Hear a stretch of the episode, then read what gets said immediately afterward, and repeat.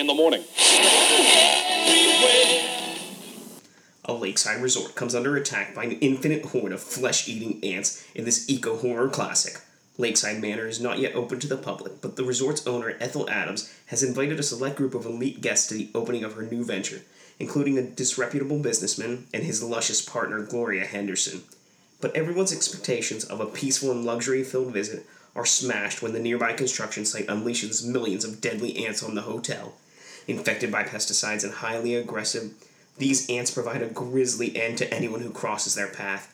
The guests are scrambling to get out of the hotel, but an unlucky group end up trapped inside, moving up higher and higher in an attempt to escape the ants. But the ants are moving up too. Your skin will crawl in this horrifyingly creepy film of nature out for revenge. I'm Corey, And I'm Paul. and we are the, B Movie Bros. Here review B movies the best of our ability. Sometimes we get off topic, but randomness is a gift. Here we are, week two of uh, Animals Attack Month, and we're taking a look at the 1977 apparently eco horror film.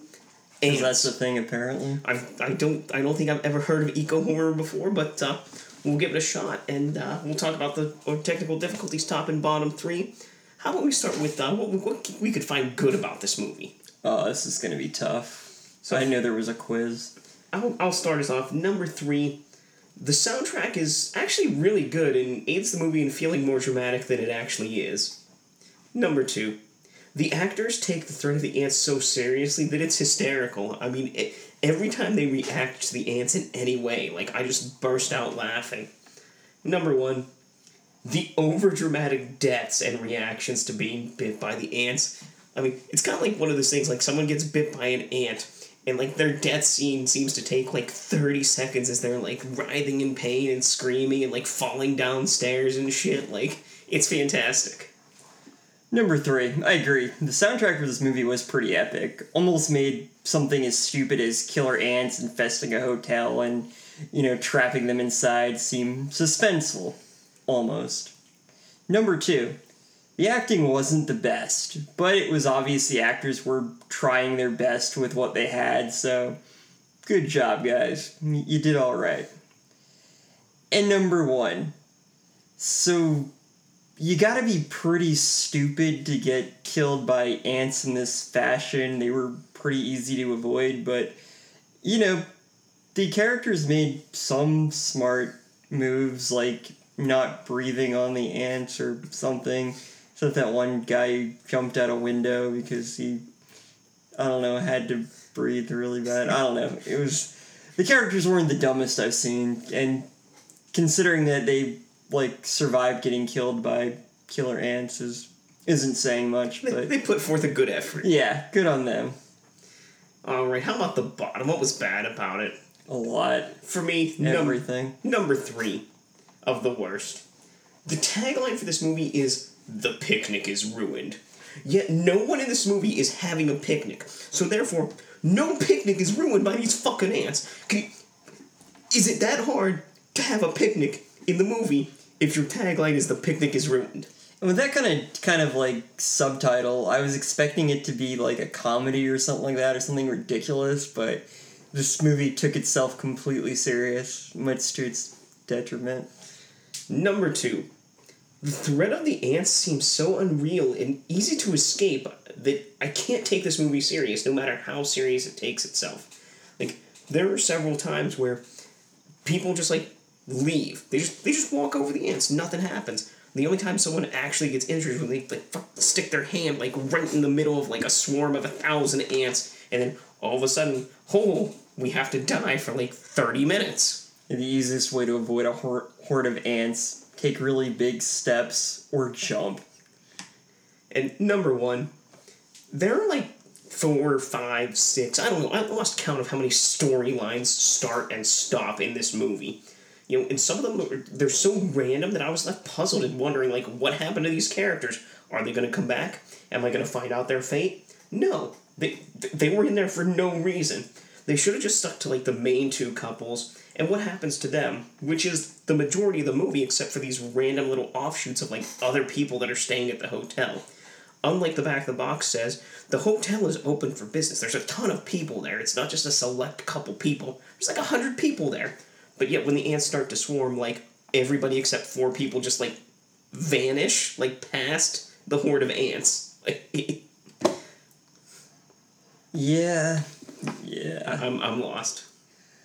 Alright, number three.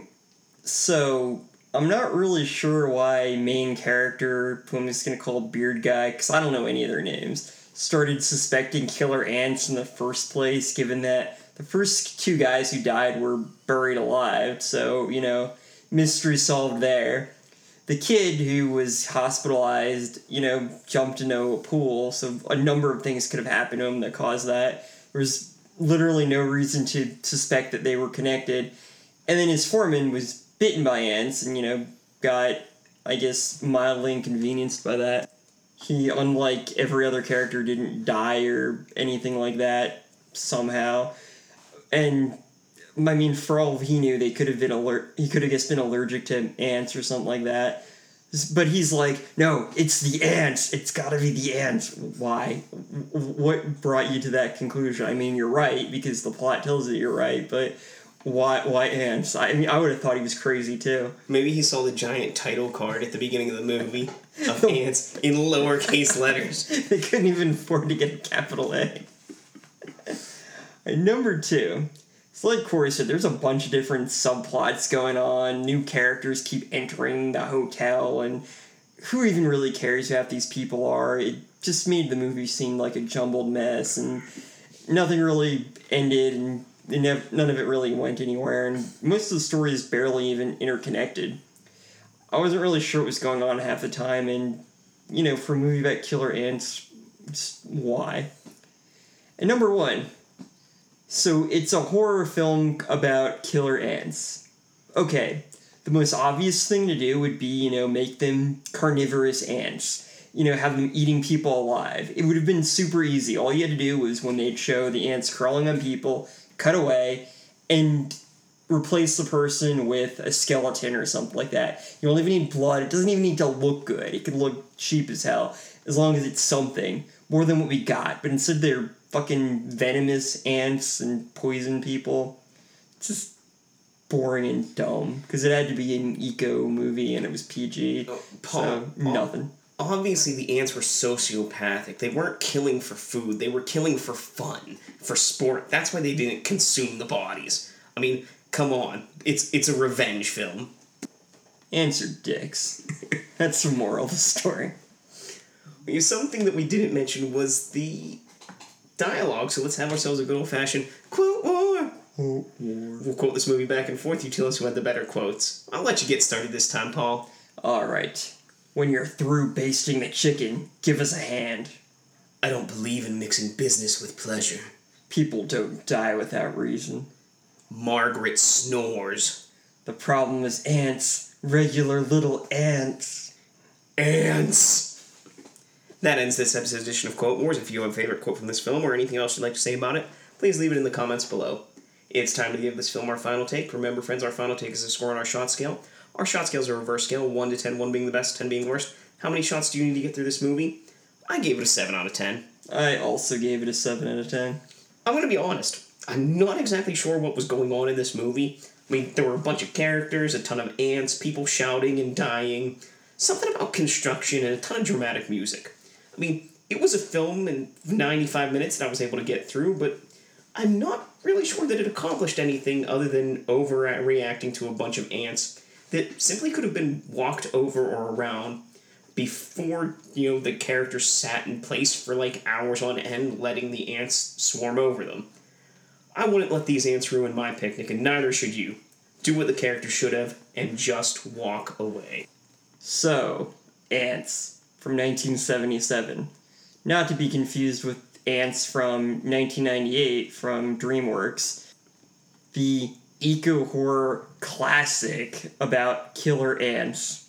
Not the best concept for a horror film, but not the worst I've, I've ever heard of. I mean, I've seen Killer Tomatoes, so there's more potential in this idea. I mean, people have been ki- eaten alive or killed by ants before, I think, so, you know, there's something there. Unfortunately, this movie took the worst possible route for an already bad concept by making the ants venomous rather than carnivorous. This means that there is no body being eaten, no blood, just people falling over dramatically. There are a bunch of subplots involving a hotel and the people in it, but none of that matters in the slightest. In the end, this movie is 50% stock footage of ants, with the remaining 50% being people yelling at said ants. In conclusion, Ant Week is a lot less cool than Shark Week. Just don't watch this film. Well, I think that means we have to tell our friends how to drink away this flick, drink away this flick. So come on and grab your drink. Let's drink away this flick. Bum bum bum bum. We'll use some drinking games for this film, but remember, friends, drink responsibly. Number one, every time someone is swatting at the ants, take a drink. Number two, every time someone is talking to the young boy, take a drink. Number three, whenever a new vehicle makes an appearance, take a drink. Number four, anytime someone doesn't believe the ants are the cause of the injuries, take a drink. And number five, of course, because it's Animal Attacks Month, anytime an animal surprises a character, take a drink. Every time someone is using construction equipment, take a drink.